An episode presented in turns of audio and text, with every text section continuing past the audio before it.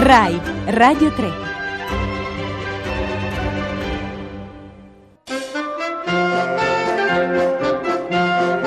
Tre colori. 150 storie della storia d'Italia. Pier Giorgio Udifreddi racconta I ragazzi di via Panisperna.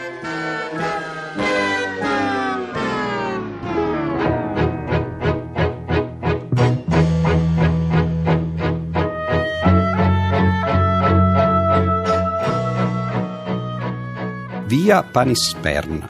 È una via di Roma che qualcuno di voi avrà percorso, qualcun altro l'avrà sentita nominare, e però il motivo per cui eh, ne parliamo in queste nostre celebrazioni dei 150 anni dell'Unità d'Italia è perché eh, in un periodo storico, cioè eh, negli anni 30, questa via divenne il centro della ricerca della fisica teorica italiana e non soltanto, addirittura mondiale perché in questa via Panisperna c'era il laboratorio di Enrico Fermi, un laboratorio che attrasse da tutto il mondo, ma soprattutto dall'Italia, le migliori menti, i migliori giovani che c'erano in circolazione. All'epoca Fermi non era più giovanissimo, ma comunque non era molto più vecchio di coloro che poi lavorarono con lui ed ecco che intorno a questo laboratorio si formò per l'appunto una specie di congregazione, di seminario di cervelli che cambiò in realtà poi la storia della fisica. Io non ho conosciuto naturalmente Fermi, ma eh, ho conosciuto persone che l'hanno conosciuto, quindi una specie di conoscenza di secondo grado. E ricordo che qualche anno fa eh, intervistai un eh, premio Nobel che si chiama Hans Bethe, un eh, tedesco che poi prese il premio Nobel dopo la guerra, eh, negli anni 50, per i suoi studi eh, sulle reazioni che avvengono all'interno delle stelle e in particolare all'interno del Sole. Bethe scoprì per l'appunto il funzionamento di queste stelle e poi di lì tra l'altro derivò poi quell'espressione che molti avranno sentito sentito il fatto che noi siamo figli delle stelle perché tutti gli elementi di cui siamo composti sono in realtà stati originati da queste fucine che sono per l'appunto le stelle. Ma dicevo, Bete, che all'epoca era anche lui uno di questi giovani che furono attratti dalla fama eh, di Fermi, venne in Italia e eh, mi raccontava anche eh, del fatto che in realtà eh, ci fu un po' di serendipità nella più famosa scoperta eh, che Fermi fece eh, negli anni 30. La serendipità sta nel fatto che in Italia c'è ovviamente ovviamente Carrara, che fornisce a tutto il nostro paese i marmi, in particolare eh, i marmi forniti da questa cava così famosa, a parte quelli naturalmente poi usati dagli scultori, finirono anche eh, sui tavoli degli esperimenti.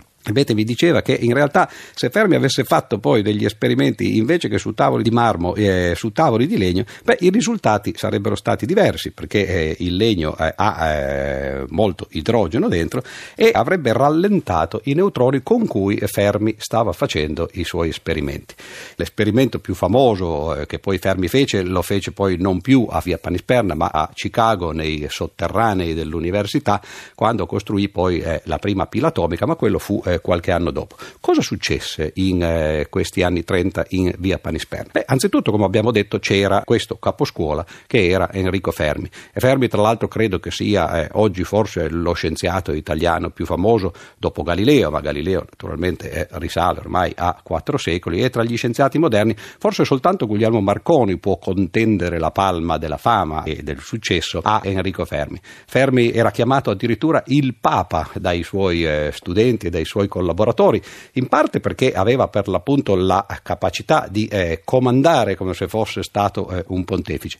E in parte perché eh, il suo pensiero era un pensiero non dogmatico perché nella scienza ovviamente non ci sono dogmi, ci sono soltanto eh, pensieri aperti che si mettono in discussione uno con l'altro, ma perché raramente sbagliava, era un po' dotato di quella dote di infallibilità che i papi si arrogano naturalmente per decreto e che invece lui aveva eh, semplicemente conquistato nel caso eh, della fisica. Come preside vi dovrei denunciare, come ministro vi dovrei espellere, ma come scienziato vi dico bravi. Siete sprecati per ingegneria. Per voi ci vuole una facoltà apposta. Fisica atomica. Studierete con l'unica persona in grado di uccidere Marconi. E io gli faccio, e chi sarebbe questo assassino? E lui, il più giovane genio italiano, Enrico Fermi. E di cervelli come il suo ne nascono un paio ogni secolo. Guarda, non guarda, esempio. Appena ci vede ci stringe la mano e ci dà questo esercizio. Difficilissimo. Solo tu potresti risolverlo. È una delle sue equazioni. Eh, se lo risolviamo saremo i suoi primi tre allievi. E non è la solita roba di, di elettrotecnica. Serve a capire l'atomo. Fermi se ne andò poi dall'Italia nel 1938 dopo la proclamazione delle leggi razziali. Fermi eh, non era ebreo, però aveva una moglie ebrea e quindi quando il eh, momento arrivò delle leggi razziali, naturalmente capì che forse per la sua famiglia, se non per lui eh, in particolare, per se stesso in particolare, i tempi non erano più favorevoli. E quindi eh, lo fece eh, questa emigrazione, prese questa decisione di emigrare in una maniera eh, non particolarmente coraggiosa, non particolarmente politica, cioè non fece nessuna dichiarazione di distacco dal regime, un regime che possiamo dire tra parentesi eh, aveva in qualche modo eh, sfruttato e eh, coccolato, gli piacevano per esempio, e questo me lo raccontava per l'appunto Bete, i vantaggi che derivavano dall'essere membro di quella che era l'esclusivissima Accademia d'Italia, gli piaceva essere chiamato eccellenza, che era il titolo che eh, gli competeva e eh, si metteva la feluca per esempio nelle adunanze, nelle riunioni ufficiali, quindi non era un oppositore del regime, ma non nel senso che fosse invece un collaboratore o un collaborazionista, semplicemente Fermi era uno scienziato, era uno scienziato che si interessava di scienza, non badava ad altre cose, non badava molto alla politica, non badava nemmeno alla filosofia, benché per esempio la meccanica quantistica negli anni 30 avesse sollevato enormi problemi filosofici che furono affrontati da altri eh, scienziati forse più sensibili di lui a questi aspetti, per esempio in particolare Heisenberg che aveva di fronte a sé tre carriere, perché queste persone poi eh, di cui parliamo sono persone fuori del comune naturalmente, e Heisenberg fino all'età di 20-22 anni non sapeva bene cosa avrebbe fatto nella vita, cioè se lo scienziato, il fisico, se il filosofo, perché anche in quella materia era eccezionalmente dotato, o se il pianista, perché eh, era un bravissimo pianista, così va eh, la vita per qualcuno di noi naturalmente. Ma chiuse tutte queste parentesi, diceva appunto Fermi non era interessato alla politica, non era interessato alla filosofia, era interessato alla scienza e nella scienza naturalmente lasciò eh, la sua impronta eh, più indelebile. Quindi quando nel 1938 gli venne assegnato il premio Nobel per la fisica, Fermi si preparò ad andare eh, a, a, Stoccolma a riceverlo, partì eh, con la famiglia e prese la decisione che non sarebbe più tornato. Infatti emigrò, se ne andò negli Stati Uniti, arrivò all'Università di Chicago e nei sotterranei di questa università fece poi il suo esperimento più famoso che condusse alla costruzione della pila atomica e che aprì poi le vie naturalmente a quella che eh, oggi viene chiamata l'era nucleare. Buongiorno professore! Buongiorno professore! Buongiorno! Ma che succede? Solo i ragazzi lavorano. Abbiamo vinto la prima battaglia. Colpo su colpo sono stati bombardati e sconfitti i nuclei di una sessantina di elementi chimici e da ben 41 abbiamo ottenuto sostanze radioattive. Vedete, l'obiettivo del professor Fermi è di produrre artificialmente sostanze radioattive. Laggiù vengono bombardati atomi non radioattivi, poi vengono trasportati subito in un altro laboratorio dove un contatore Geiger ci dice se si è prodotta o no radioattività. Ma perché correre? La radioattività artificiale spesso dura solo pochi secondi. Ma allora non serve a niente. Se con un fiammifero posso accendere un filo di paglia, allo stesso modo posso anche incendiare una foresta. Quello che conta è il metodo, il principio sperimentale. Chiarissimo. Ma lasciamo stare i discorsi scientifici. A dire la verità, ci capisco poco anch'io quando parla Sua Eccellenza. Sarei orgoglioso di stringere la mano al professor Fermi. Dov'è? Era lui.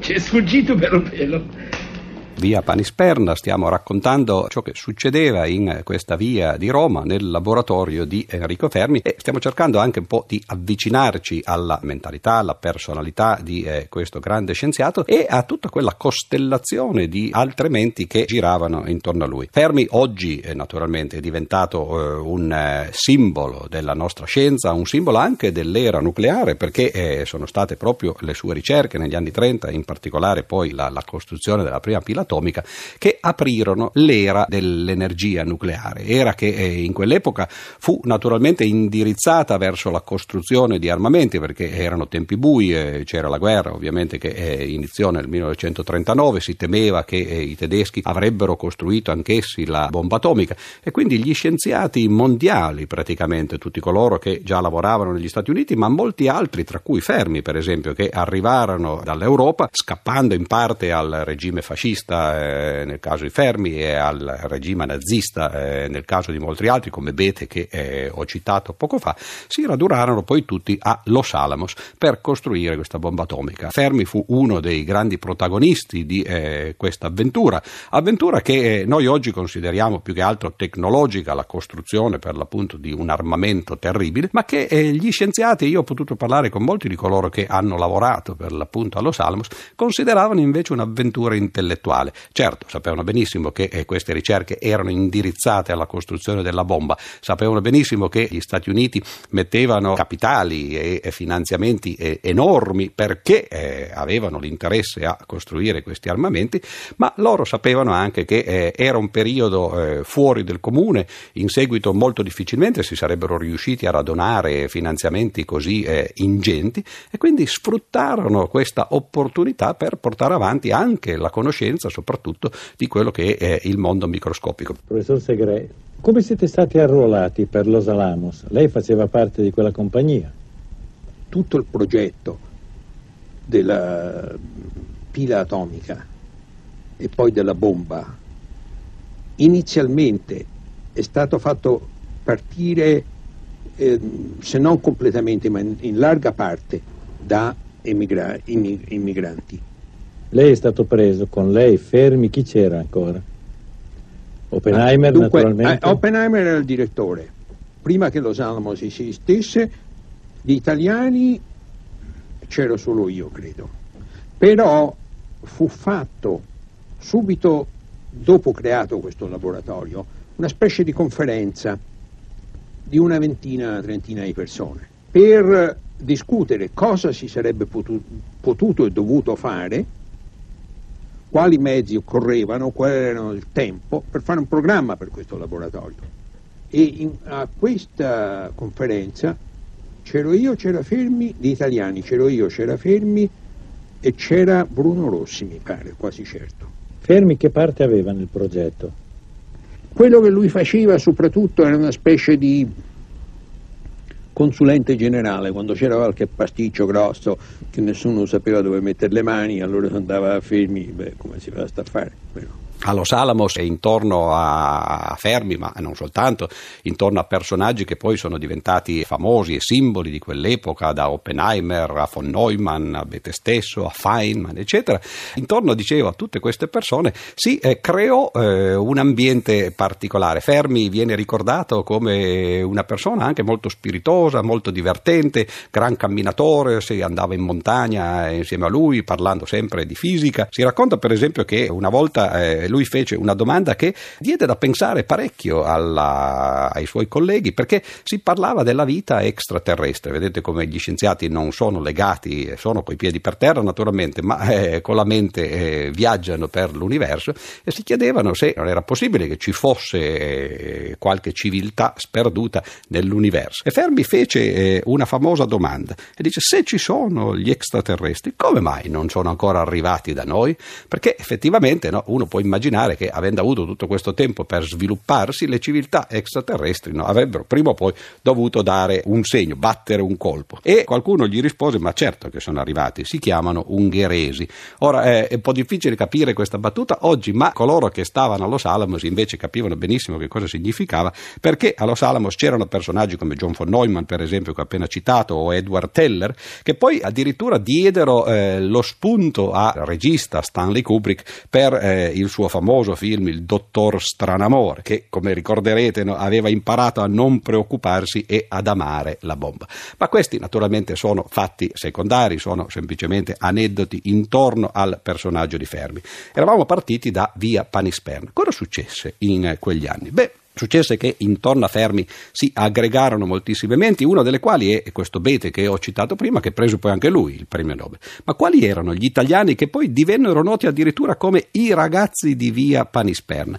Beh, erano sei, erano un sestetto di cui adesso dico eh, i nomi, ovviamente c'era il, il, Papa, cioè Enrico Fermi, c'era Emilio Segre, Ettore Majorana, Franco Rasetti, Edoardo Amaldi e Bruno Pontecorvo. Alcuni di questi nomi sono ovviamente noti al grande pubblico, io credo che forse il più noto di tutti dopo Fermi è probabilmente eh, Ettore Majorana, noto forse, no, anzi sicuramente non tanto per le sue scoperte scientifiche, anche perché sarebbe difficile, credo, per qualcuno no, identificare, che non sia del campo, identificare che cosa fece Majorana, ma per la sua vicenda umana. Majorana, come sappiamo, salì su una nave eh, un giorno e eh, su un traghetto e non arrivò mai dall'altra parte. Scomparve eh, in maniera completamente misteriosa e su questa sua scomparsa sono state fatte illazioni di ogni genere. Ricorderete un libretto molto gustoso, La scomparsa di Majorana, che eh, Sciascia scrisse molti anni fa, ormai alcuni decenni fa, in cui si cerca di capire che cosa c'era dietro a questa scomparsa. Fu un incidente, cadde semplicemente in mare e, e, e annegò, oppure fu una fuga, una fuga dettata però allora da che cosa? Da problemi personali, da problemi politici, da problemi etici. Qualcuno sostiene, bah, Majorana che era, si dice, lo, eh, lo studente, il collaboratore di Fermi più dotato, forse aveva capito che cosa terribile stavano facendo i fisici eh, con le loro ricerche sull'energia atomica, perché aveva già intuito, questo negli anni 30, molto prima che poi si arrivasse appunto allo Salamos per la costruzione della bomba, che queste ricerche avrebbero potuto portare a questo momento buio della storia della scienza, cioè alla costruzione di quest'arma letale. Alcuni eh, pensano invece che ci fosse semplicemente un problema caratteriale, Majorana voleva scomparire dalla scena e qualcuno sostiene addirittura che sia stato visto una volta in convento, eh, altre volte eh, eh da qualche altra parte. recentemente, proprio alcune settimane fa, è arrivata la notizia, eh, c'è una fotografia che sembra che eh, raffiguri Majorana e che Majorana si sia rifugiato eh, niente meno che nella Germania nazista, cioè che lungi dall'avere invece eh, ideali etici avesse eh, in realtà voluto andare a collaborare con i nazisti, non si capisce bene per quale motivo avrebbe dovuto scappare visto che la cosa all'epoca eh, si poteva fare in maniera eh, aperta alla luce del sole, ma ecco che cominciamo a scoprire questi segreti, diciamo così, no? queste strane vicende umane intorno a eh, Via Panisperna e intorno al gruppo di Fermi. I risultati di queste ricerche saranno messi a disposizione di tutti. Per esempio, gli isotopi radioattivi prodotti in Inghilterra, negli Stati Uniti, in Canada e altrove vengono usati oggi in tutto il mondo, negli ospedali, nell'industria, in agricoltura, nei luoghi più disparati come la Finlandia o la Nuova Zelanda. Lo sviluppo degli impianti di energia atomica sta diventando realtà in un numero sempre maggiore di paesi le consegne di isotopi aumentano di giorno in giorno, solo da Oak Ridge negli Stati Uniti, per esempio, le spedizioni di isotope sono saltate da 1900 nel 1947 a più di 11.000 nel 1953. L'era atomica ha solo 12 anni di età e noi siamo soltanto all'inizio, siamo appena alla soglia dei benefici che ci verranno dall'opera di centinaia di migliaia tra scienziati e lavoratori nel campo atomico. Un altro dei eh, collaboratori di Fermi, che si chiamava Bruno Pontecorvo, un cognome che molti conosceranno perché suo fratello è Gillo Pontecorvo, il famoso regista della battaglia di Algeri, per esempio. Beh, Bruno Pontecorvo sicuramente fece il contrario di quello che si dice abbia potuto fare Majorana, cioè scappò, ma questa volta in Unione Sovietica, dall'altra parte. Se ne andò eh, e fu uno dei pochi eh, a fare questa fuga in quella direzione, perché in genere in quegli anni e poi anche dopo la guerra, naturalmente, no, si si scappava dalla Unione Sovietica o dai paesi satelliti per venire in Occidente. E Pontecorvo invece fece la fuga, diciamo così, nella direzione contraria. Questo credo che gli costò abbastanza caro perché le sue ricerche sui neutrini in realtà poi arrivarono al premio Nobel, ma non eh, per lui, perché in realtà si pensa che questa fuga in eh, Unione Sovietica l'abbia poi penalizzato. Ed ecco allora che abbiamo scoperto già altri due personaggi che giravano intorno a eh, Fermi in via eh, Panisperna, cioè Majorana e Pontecorvo, ma ce n'erano ancora altri. Uno di questi, Emilio Segre, arrivò anche lui al premio Nobel, addirittura poi negli anni 50 fu colui che scoprì eh, l'antiprotone, cioè riuscì a costruire un nucleo di antimateria. L'antimateria è naturalmente una delle parole che più affascinano eh, coloro che eh, sentono semplicemente alcune delle espressioni scientifiche, si pensa che sia chissà che stranezza, ma è semplicemente un tipo di materia, si chiama antimateria perché ha qualche proprietà contraria a quella della materia solita che è, è in maggioranza nell'universo che noi conosciamo, per esempio eh, l'antielettrone e quello che si chiama positrone fu scoperto negli anni 30 da eh, un signore che si chiamava Dirac che poi prese anche lui il premio Nobel per questa scoperta. Segre portò avanti questa ricerca e invece di trovare l'antiparticella dell'elettrone scoprì l'antiparticella del protone e del neutrone, cioè l'antinucleo. E eh, più recentemente invece, questo di nuovo è una notizia di eh, poche settimane fa, è stato eh, sintetizzato, diciamo così, in laboratorio finalmente un antiatomo completo di nucleo questa volta e di positroni che eh, girano eh, intorno ad esso.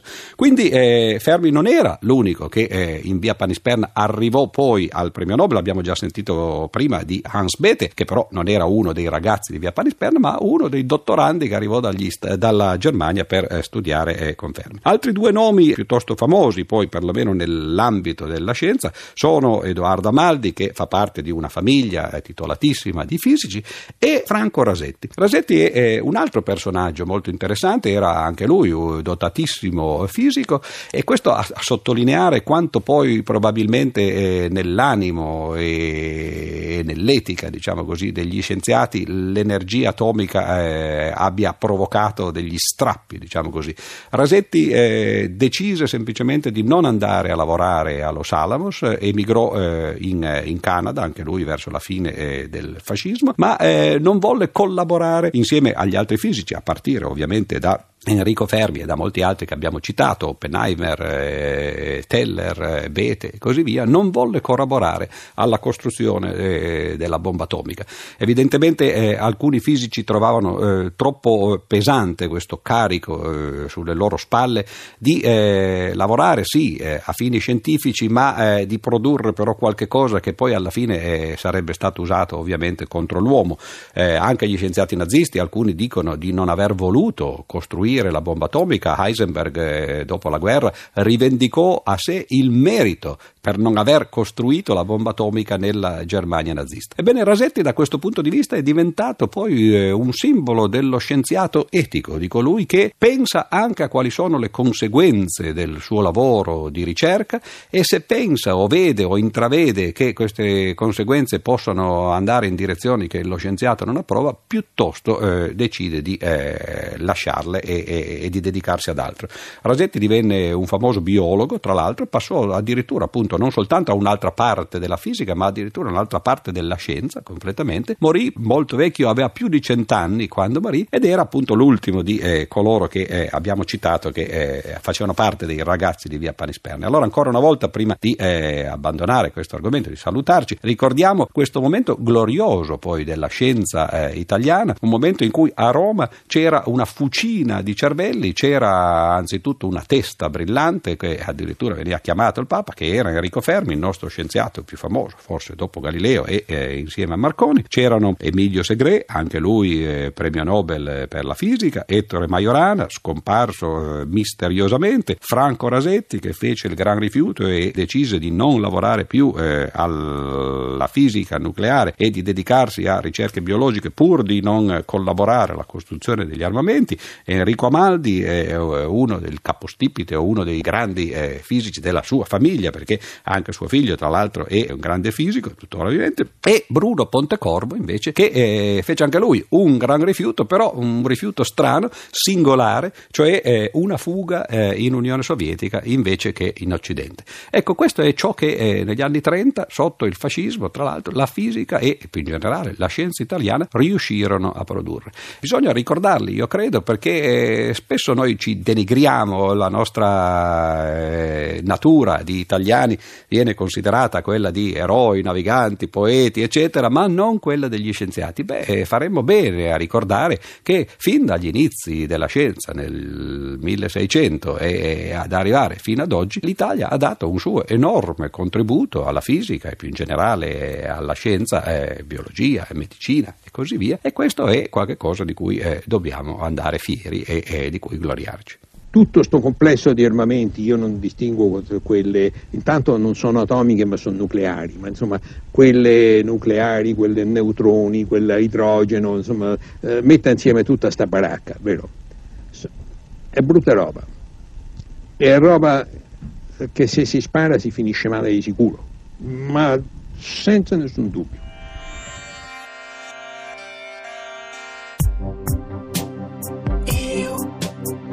so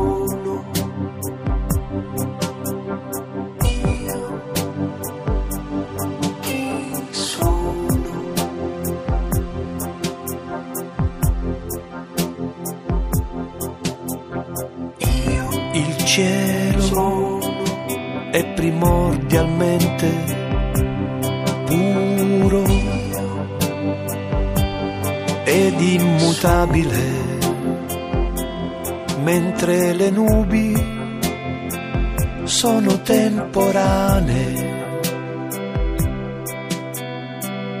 Le comuni apparenze scompaiono con l'esaurirsi di tutti i fenomeni. Tutto è illusorio, privo di sostanza, tutto è vacuità.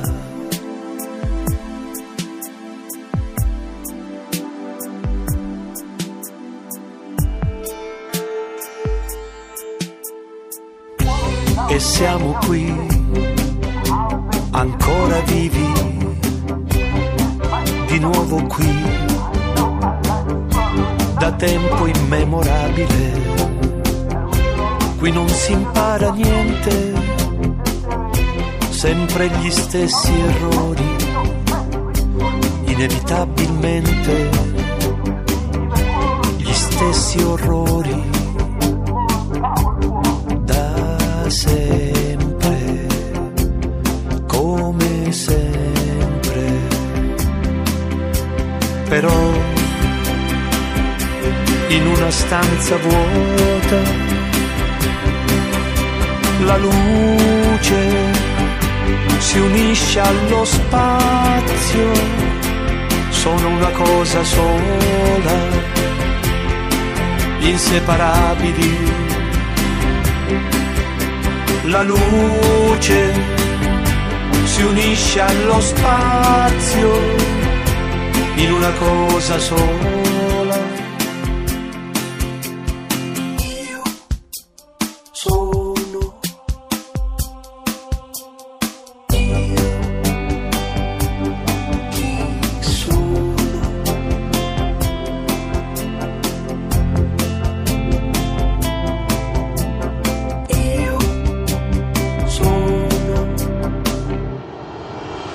La luce si unisce allo spazio, sono una cosa sola, indivisibili sono.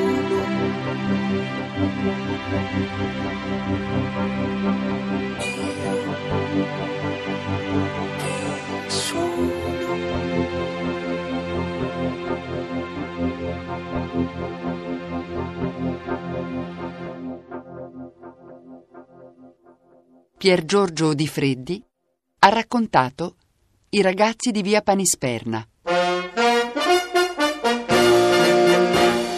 Con spezzoni tratti dal film I ragazzi di via Panisperna, diretto da Gianni Amelio nel 1988, brani dall'intervista al premio Nobel Emilio Segre, tratti da Questo secolo, 1943 e dintorni di Enzo Biagi del 1983 e un frammento tratto dal discorso di Enrico Fermi sul nucleare del 1954 e con la canzone Io chi sono, scritta da Franco Battiato e Maglio Sgalambro nel 2007.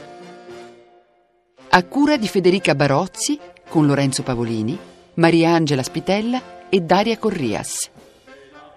Tre chiocciolarai.it Per scaricare il programma radio3pod.rai.it